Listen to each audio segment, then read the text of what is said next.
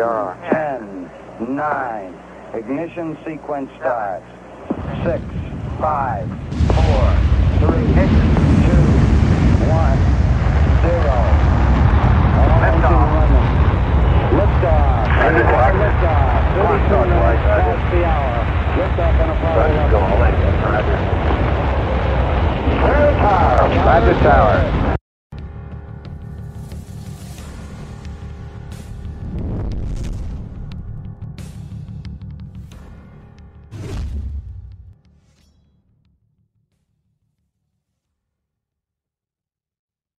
Welcome to the Alien Probe Podcast. It is Sunday, February 4th, 2004. 2024, sorry. 2004?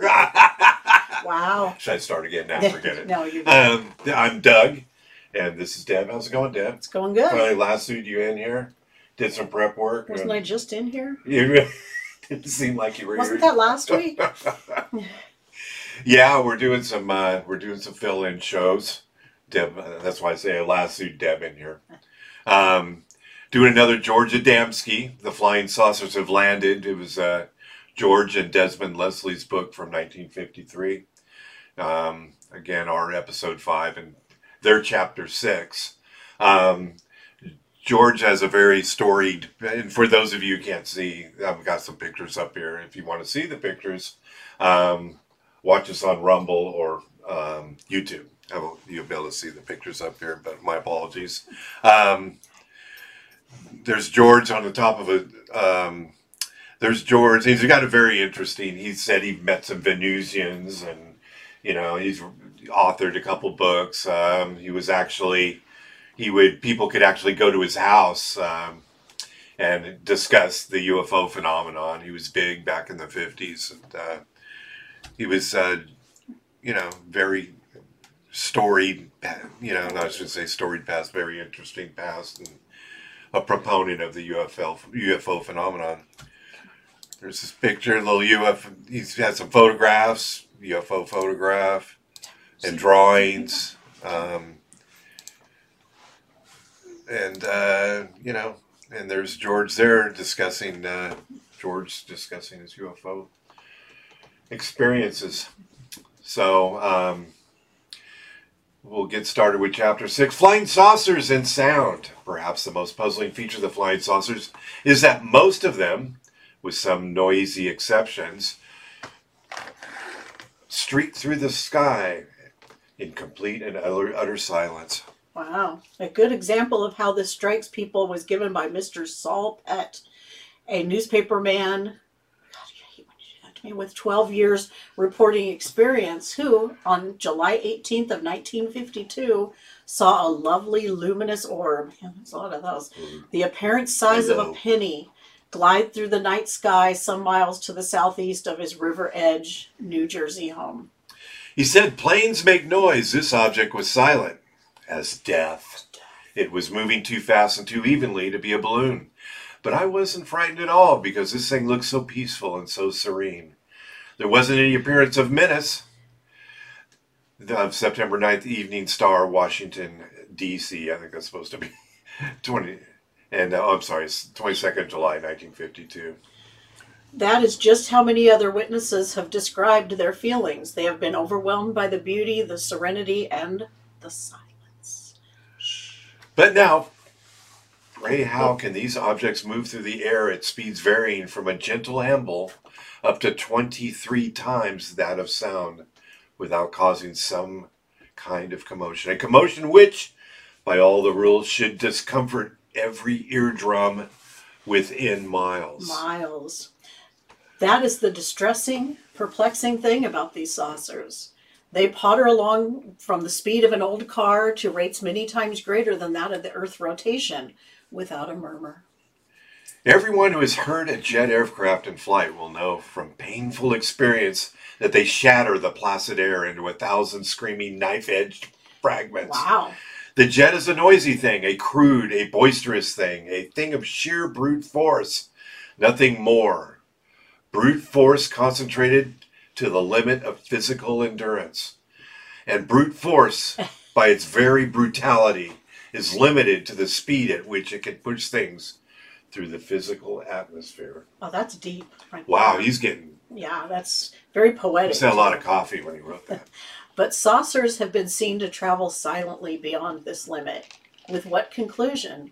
That the forces involved are not brutal, are not material in the physical sense, that they know no barriers, just as the radio wave knows no barriers but can penetrate air and solid wall with little loss of power?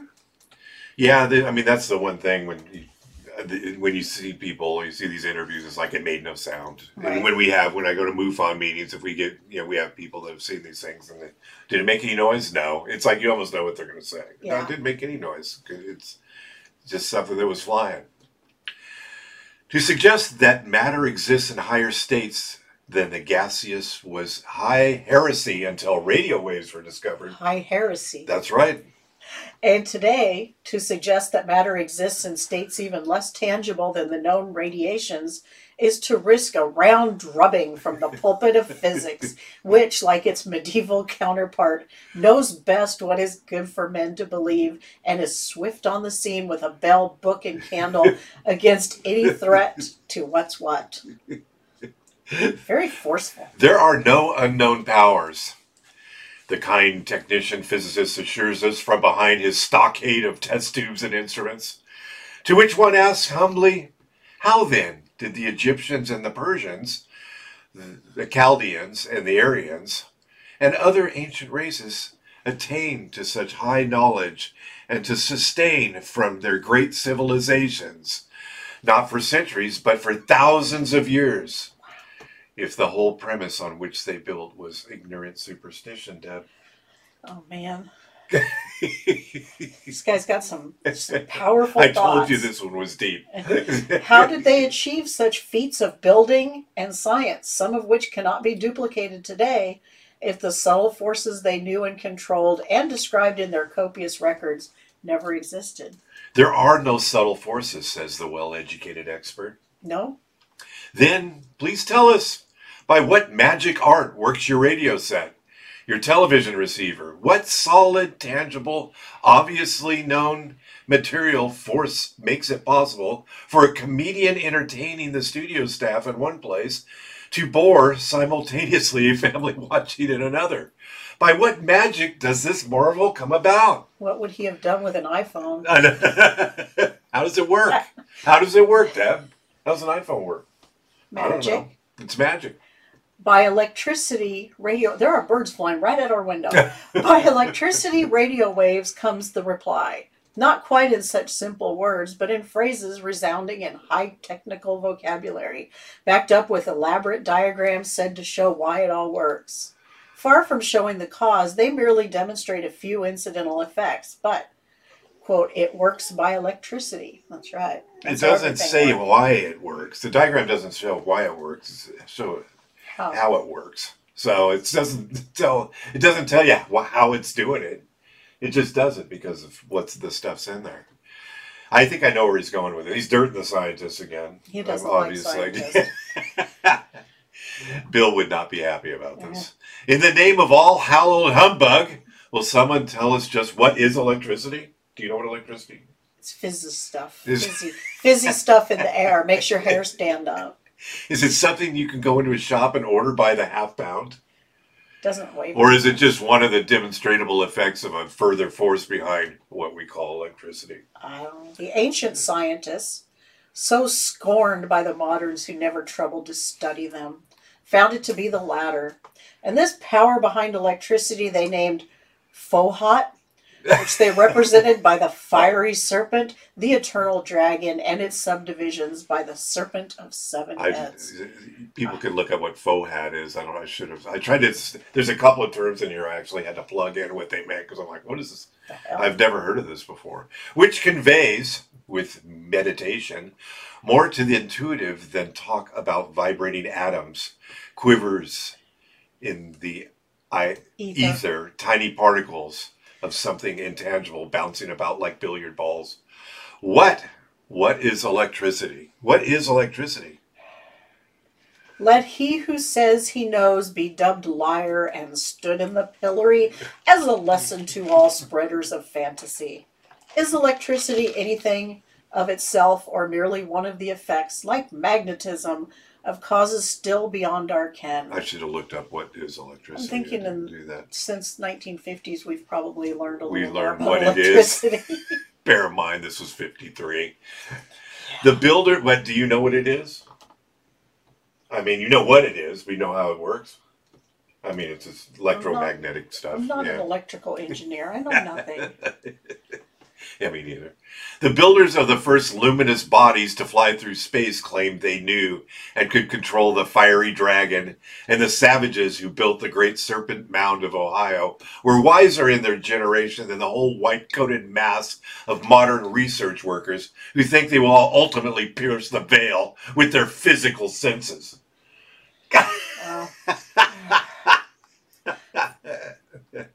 Oops. For- For let us face the sober truth.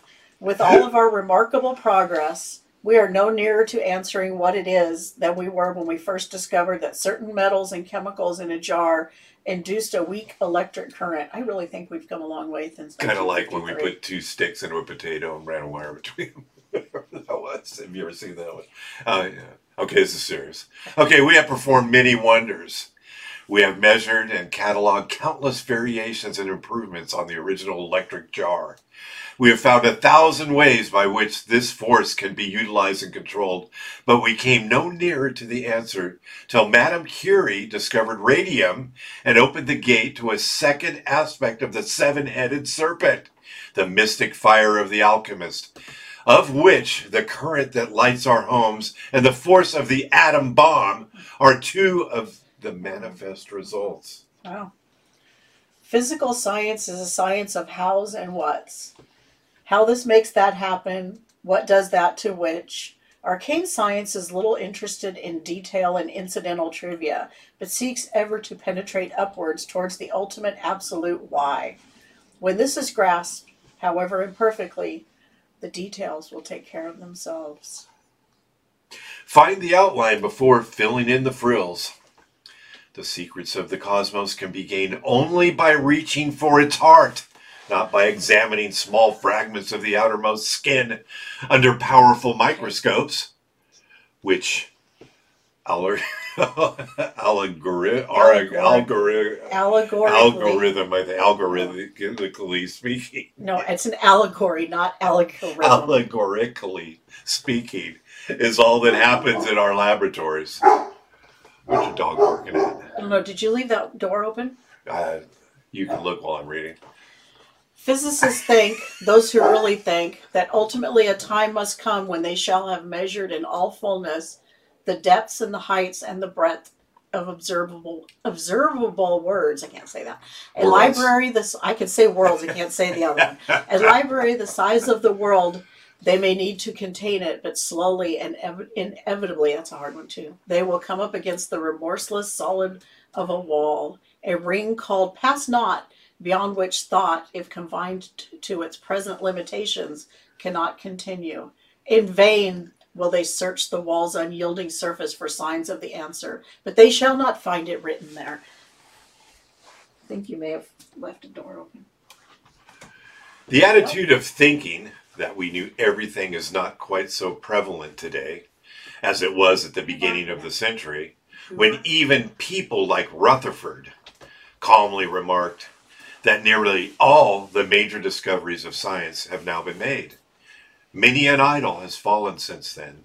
Was the door open? No, he's out in the living room just barking Just barking his head off something for no reason. Our dog, moved outside the front doors. our dog has had surgery, so we can't let him hop on the bed in the extra bedroom. Everybody, any Max fans out there, that will give you an update. We're, the, so we're having a call with the surgeon. Deb will be this week to see if he can now jump off the bed. No, I already ordered stairs. He's got he's got a ramp to go up, ordered but he's he's not allowing him to go down. Nope, I ordered stairs. For He's gonna say down. screw those stairs and jump down anyway. Well, then I'll keep the door closed. Oh, that's not nice. I don't care. I, you're killing to, his fun. I'm here to protect the dog. That's my job. Yeah, but having fun is important. Okay. And slipping another disc is fun. No. Suicide in the laboratories falls from high places. Professional chairs stand empty. I think not. Nothing has ever toppled the expert from his throne, nor shaken orthodoxy in its pulpit. They can prove successfully that black is white and white is green, but their flocks shall never desert them. Successive towers of Babel arise, each pointing to heaven in totally opposite directions, until the joke has gone far enough. Then comes a divine chortle. Olympian laughter rolls down from above, toppling the structures back to dust. How long shall it go on? How often must it be repeated? Till God makes a God out of man despite himself? But there's hope. Each year, fresh evidence is thrust beneath the myopic spectacles of the savants. Each year, the gate of knowledge of the states beyond matter is forced wider until, unwillingly, the white coated hordes will be pushed through it with much lamentation as their discarded theories settle gracefully in the waste paper basket. Oh, wow. In the meanwhile, let them concentrate on producing bigger, better hydrogen bombs and reach the supreme limit of sheer brute force as opposed to subtle power. I think where he's, I think where I see where he's going now with this. Hey, we're making stuff to blow stuff up instead of making a better world. So now you all know. now, in order to sustain the physicist on his this throne of infallibility, it is necessary to preserve certain illusions. Of these, perhaps the most deliberate is to rear young minds to believe without hesitation or suspicion that we have the privilege to be members of the most enlightened and progressive humanity that has ever adorned this life suffering planet. Wow. So it comes as a rather painful shock to any who rashly peruse the more ancient literature of races that perished tens of thousands of years ago to find a strong suggestion that there existed previously not one but several humanities greater, wiser, more moral, and more advanced in certain aspects of natural science Absolutely. than ourselves. Yeah. Their buildings, like their thoughts, have defied time. Their books, such have as have survived translation, cause one to pause and wonder a glance at the laws of Manu is enough to make our civilization seem like a mechanical jungle. The Chaldean books of astronomy make Hoyle and Jean seem old fashioned. He's doing that on purpose. Oh yeah, he's bored. And in the rolling stanzas of Dzyan 11, which was translated into Sanskrit and Old Chinese from a still earlier tongue, one catches as far as the modern ear trained to cacophony can catch anything so profound, an echo of the music of the spheres reducing one's intellectual pride to ground level as it senses the presence of giants, giants in spirit and in mind. We call ours the Age of Light. According to the Vish, Vishnu Puranas of prehistoric India, ours is Kali Yug, or the Age of Darkness, and some bitingly adept prophecies are made concerning it, each of which has become bitterly true. A recently discovered ancient Kabbalistic Come, he's doing this. He's now doing this on purpose. manuscript Somebody's gonna be reading this someday, and they're gonna stumble all over it. translated by Professor Sh- Professor Scholem in Jerusalem has turned out to be an early Hebraic version of the Dzyan, a Tibetan origin UFO occult topics. Now, what in the name of this age of darkness and superstitious has all this got to do with flying saucers? And how is a delve into archaic languages going to solve and shed light on the problem of their subtle power? Hmm? I was, I was wondering that myself. I think it has a lot to do with it. When you stand out of doors, do you hear radio waves whizzing in with the light of speed? I do not think anyone ever has heard them. And yet, by turning a knob in my room, I can happily pick up programs and speeches from different parts of the world and even more blissfully turn them off again. Wow.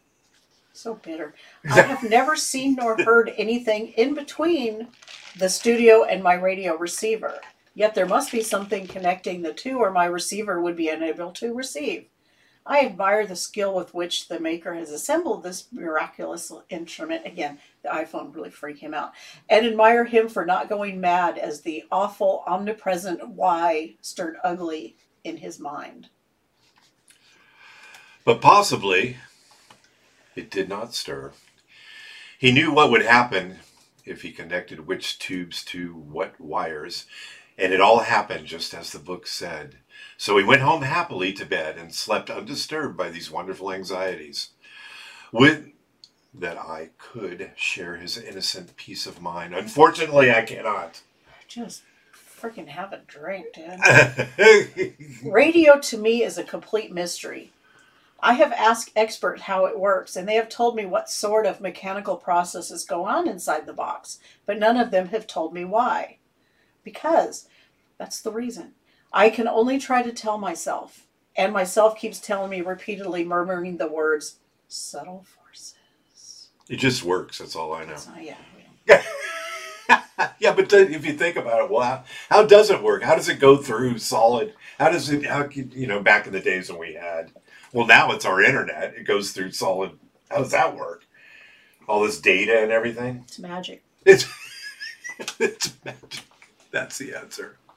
So naturally, I felt a humble filial affection for the authors of the archaic documents when I came across similar ideas more explicitly and conclusively stated.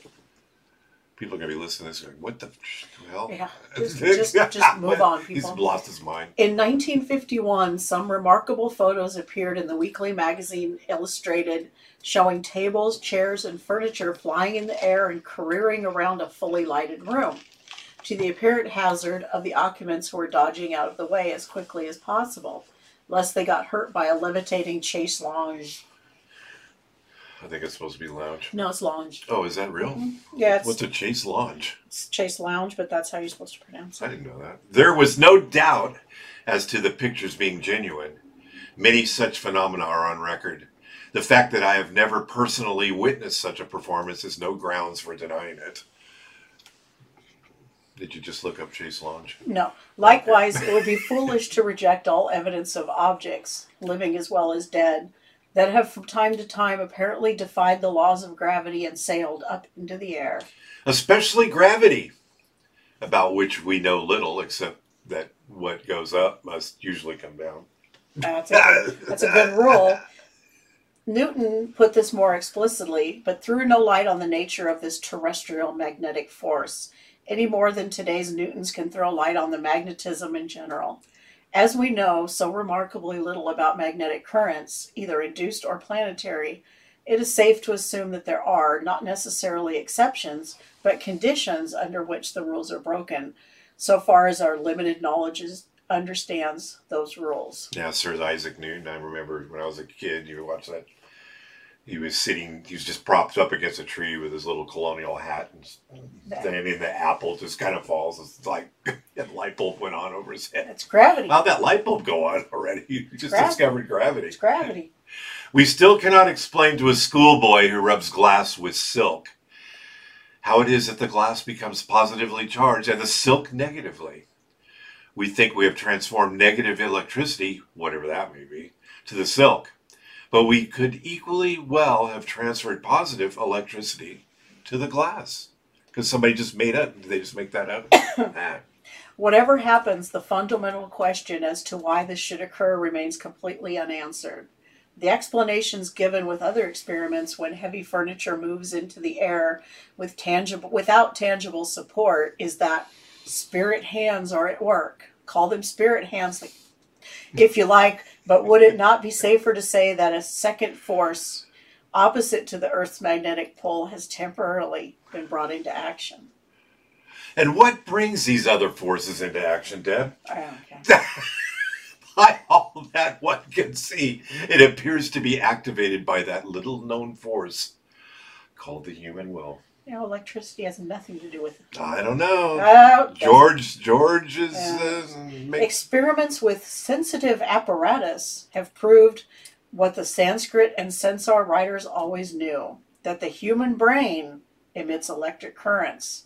That thought is or causes an electric impulse. I wonder what I could power with my brain. well, people can move like bend spoons and stuff. I don't know. However, the ancient writers go further. They seem to think that the brain current is very, very powerful, if not the actual current emitted by the brain. The current it can induce in surrounding objects is powerful enough to rage huge rocks into the air. Uh-huh. The button that starts a great machine is weak enough in its thrust, one finger power to be precise. But look what it can do. The mighty bridges that open, the liners that cross the ocean, the high speed lifts of a skyscraper are all startled, started, wow, by one little finger pushing one little button.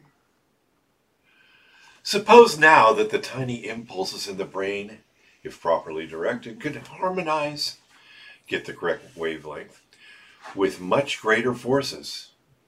What would be the result? Subtle control of mind over matter. Not brute force such as a steam pulley, nuclear explosion, but subtle control, a thousand times more powerful and efficient. Just think, just gotta use your brain. Just think, think hard. Think. The stones of the Great Pyramid's central chamber, weighing 70 tons each and brought hundreds of miles. Stonehenge, the colossal stones of South America ruins, the great monolithic gate of Tiahuanaco, Wanaco.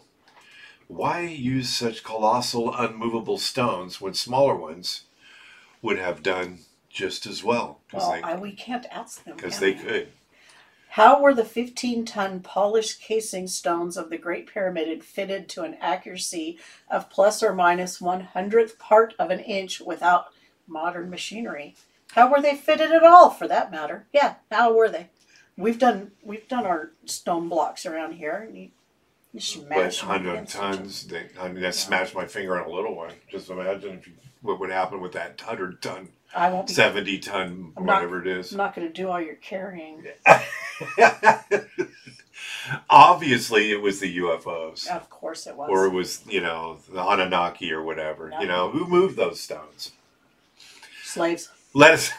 Well, you don't see really. There may be pictures of the, you know, back in the Egyptian times of them putting, you know, a bunch of logs down on the ground and then a bunch yep. of slaves pulling them with ropes. Mm-hmm. You know, I mean, how it goes a thousand slaves. they had a lot of slaves back then. Yeah, but then they moved them. They said they, they were too big to put. They couldn't have moved them across these mountains and stuff. But yet, a seventy ton. What what boat could they have made to put a seventy ton block on? You know, it just it doesn't happen.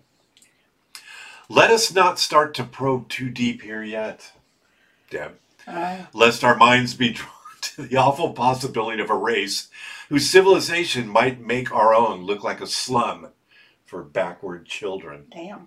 Let us leave the Great Pyramid in Egypt, where it has remained for ten thousands of years, and where it will remain for tens of thousands of years after the last vestiges of New York and London have crumbled to dust, and come back to the question of things that appear to defy gravity.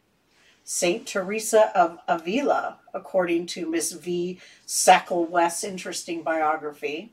It's valuable as coming from a non-Catholic and impartial source, which you know few things do. tells us that she used frequently to rise. Oh, she used to frequently rise in the yeah, air oh, yeah. and levitate at the most inconvenient oh, moments. All of a sudden, she just goes up. Don't look at my skirt. On one occasion, this happened during a visit of a neighboring abbess and Saint Teresa, from a point near the ceiling, was overheard to chide the Almighty in no uncertain terms for making a spectacle of her.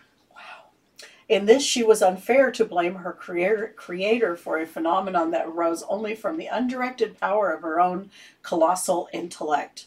By accident, she had hit off the wavelength that causes opposite forces to the Earth's magnetism to come into play, and the result was, quite rightly, according to the superb logic on which the mighty universe is built, that she sailed upwards until the ceiling arrested further progress. I quote St. Teresa as a possibly better known version of this occurrence, although many other examples are on record. Possibly the most interesting is the case of St. Joseph of Cupertino, a 17th century Italian monk, who could not only levitate at will, but also sometimes carried passengers and freight into the bargain. you carry that over there. so he levitated, carried people and freight. oh Lord, I need. I think he's trying to say that may have had a craft or something. I don't know. On one occasion, the friar was seen to pick up a heavy wooden monumental cross, which ten workmen had failed to manage, and fly it several yards to its appointed resting place. The calendar of the saints makes interesting reading in the history of flight without wings, for it lists just on 200 saints more or less adept in this amazing form of transport. Went to Catholic school and they didn't tell us anything about no flying saints. You didn't go to the right one. Go, yeah. go to the other one. They talk Uh-huh. about that. Uh-huh. The Eagle and the Dove. Professor W.J. Crawford published the results and findings of some 67 experiments in levitation under strict laboratory conditions in which tables, chairs, bookcases, and living hum- living human beings, not dead, were, were raised in the air and moved silently around the room. And some good pictures were taken by Mr. Leon Isaacs showing furniture levitation during the experiments described by Mr. Harry Edwards. Harry Edwards. Now, Harry, Harry, he said, Harry, hey, what has Saint Teresa got to do with flying saucers? Saint Teresa and the furniture moved silently and without any sign of visible or audible power. The, as per W.J. Crawford, D, Illinois DSC, the reality of psychic phenomena, and uh, by H. Edwards, the mediumship of Jack W. Webber. It's difficult reading sometimes. The mediumship. Uh, Do I then suggest that flying saucers are moved silently through space by the colossal wills of their inventors and builders? Not necessarily, but I do believe that would be possible. Why, why are you so clingy? Dog is here. He's been here. He won't leave. I say not necessarily because of voluntary levitation, according to those who have succeeded with it, is a very strenuous operation. So the mental force requiring required for propelling a spaceship over White Sands testing ground at 18,000 miles an hour would give even the greatest of beings a headache. And yet I say it would be possible, but not for us mortals. There was a tradition among the Egyptian magi that the sign of a true priest was his ability to fly in the air or to levitate at will. By this feat alone was he to be known and recognized as a true scientist of ancient wisdom. I don't Well, if they can fly, then I think something else is going on that, you know. have we lost that power over the years? we're not saints. I say, from South America come strangely coinciding legends. Not legends originated by the present natives, but tales bequeathed them by earlier, greater races who disappeared, leaving behind those splendid monuments without explanation or apology.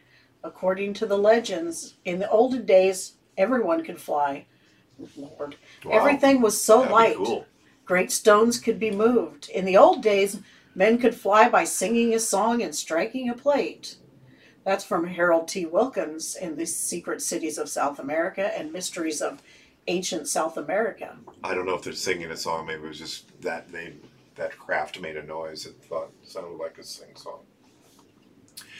Do the first two echo anything concerning levitation? Bring your lamp here. Do they not suggest a forgotten race who had mastered gravity? What about the third? A properly pitched note can bring break a mirror.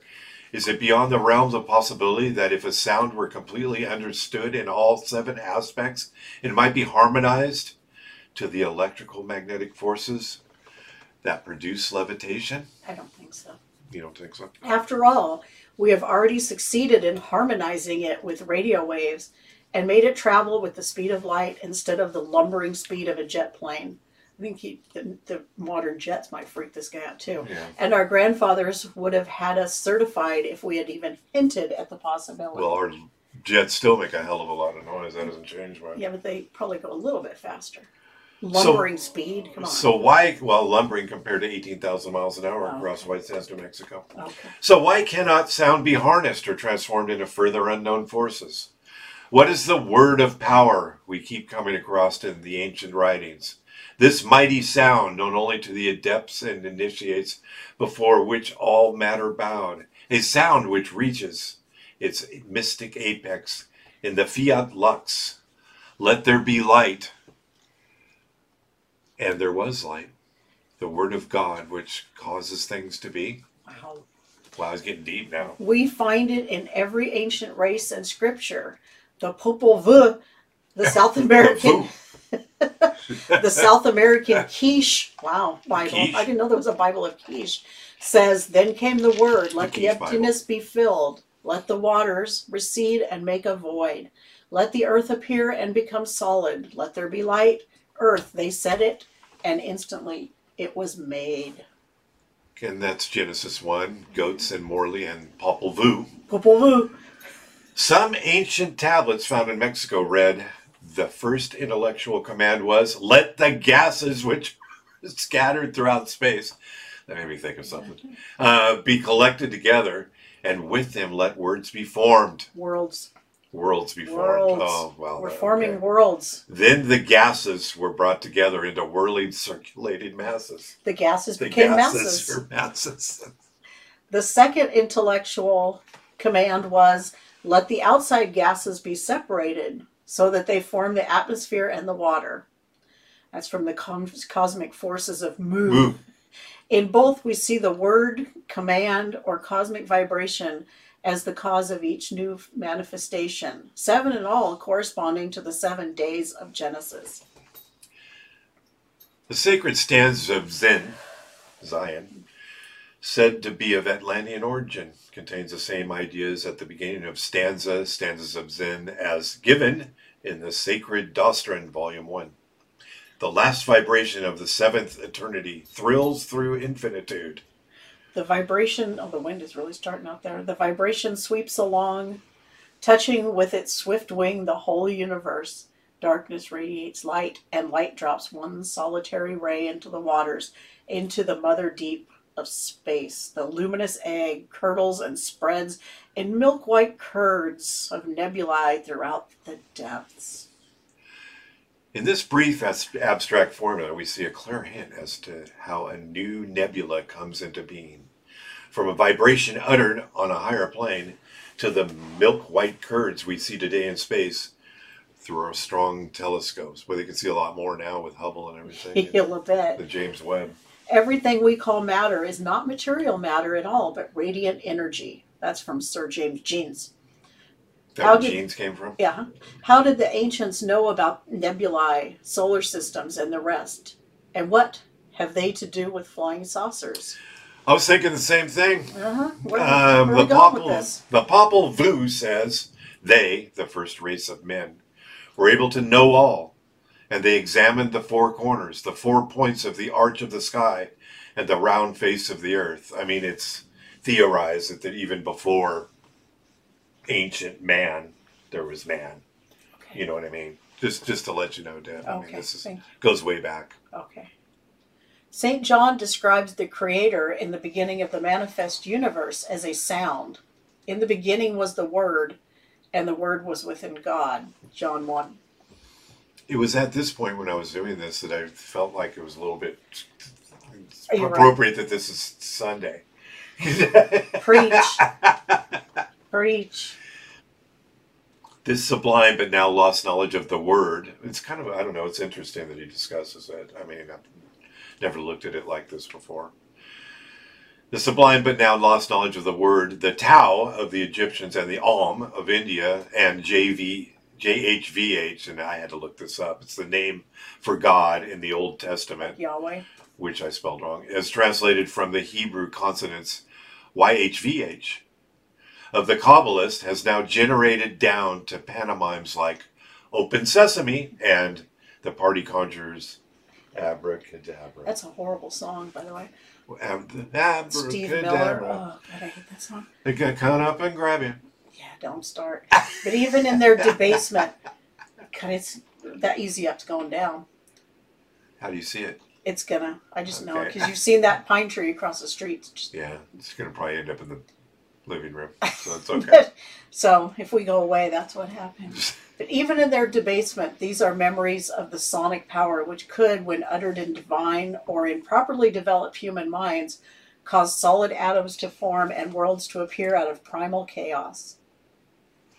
How very confused and lost it now is. And it is liable to become even more so on the noise and jangle of our civilization. For the mystic word is uttered in this silence of the mind. One must be very quiet inwardly if one is to sense its faintest echo. And uttered in the perfect, controlled silence of a developed mind, I believe it will do many strange things. Move tables in the air for the benefit of photographers, lay 15 ton blocks micro accurately on in place on pyramids, and move flying saucers, perhaps. Yeah, one of the other theories about the flying saucers, UFOs, UAPs, is that the beings inside them act don't and there's no controls because if you look at because if you look inside a flying saucer I do that all the time. you, there's no control. That you know, with the Bob, as Bob Lazar was discussing, he was in one. Um, they don't really control that. They their mind. They have a suit. They have their little like suit that they wear, and it somehow communicates through their mind into the. It just tells it as their mind just tells them Okay. this thing where to go. You need to know these things. I do. Can you see in imagination a highly developed being in his space vehicle uttering the correct vibration, which will make the propelling forces obey and thrust him through the void towards our atmosphere? And then, on entering this, our ocean of air, whose nature he perfectly understands, utter a second vibration that will smooth out and completely neutralize all the jagged rendering disharmony of a solid body being thrust through by sheer brute force. Are we having a hurricane out here? Yes, we are. They said, remember, 50, 60 miles an hour. wow, that tree's not looking good. I hope ours over here just go down. Me too. But he is not using brute force. He understands air and all its hidden properties. As a result, he respects it. He uses gentle, harmonious, for, harmonious forces that do not push and shove and heave and rend, but part it smoothly with courtesy and scientific good manners. How nice. And when we have won a little more true knowledge, we may be able to do likewise. At the moment, we have only learned how to kick things out of the way. At Wow. the end, what I think he's trying to say is, you know, that they do it the cool way, and we're just We're jets and rockets and bombs, and you know, we're just, you know, bullishly moving our way through life. And so That's I right. kind of see what, you know, I see where it's kind of taking us. So uh, we'll wrap it up. Thanks, Deb. I appreciate it. Thank you. Let's watch the trees go by now. Thanks for listening to the latest episode of the Alien Probe Podcast. We welcome comments, questions, or requests to alienprobepodcast at gmail.com. Visit us, visit, visit us on Facebook. Check out our website, alienprobe.net, Twitter and Instagram at alienprobepod, Rumble, like and subscribe, and also YouTube. Go there, you can see our uh, the pictures of uh, Adamski here. I'll kind of go through these as we're finishing up. He had some pretty wild pictures and uh, illustrations, and he talked to the Venusians. So um, I look forward to uh, going on with the uh, next part of the book. Yay. And uh, watch the skies, Deb. Okay, I'm watching.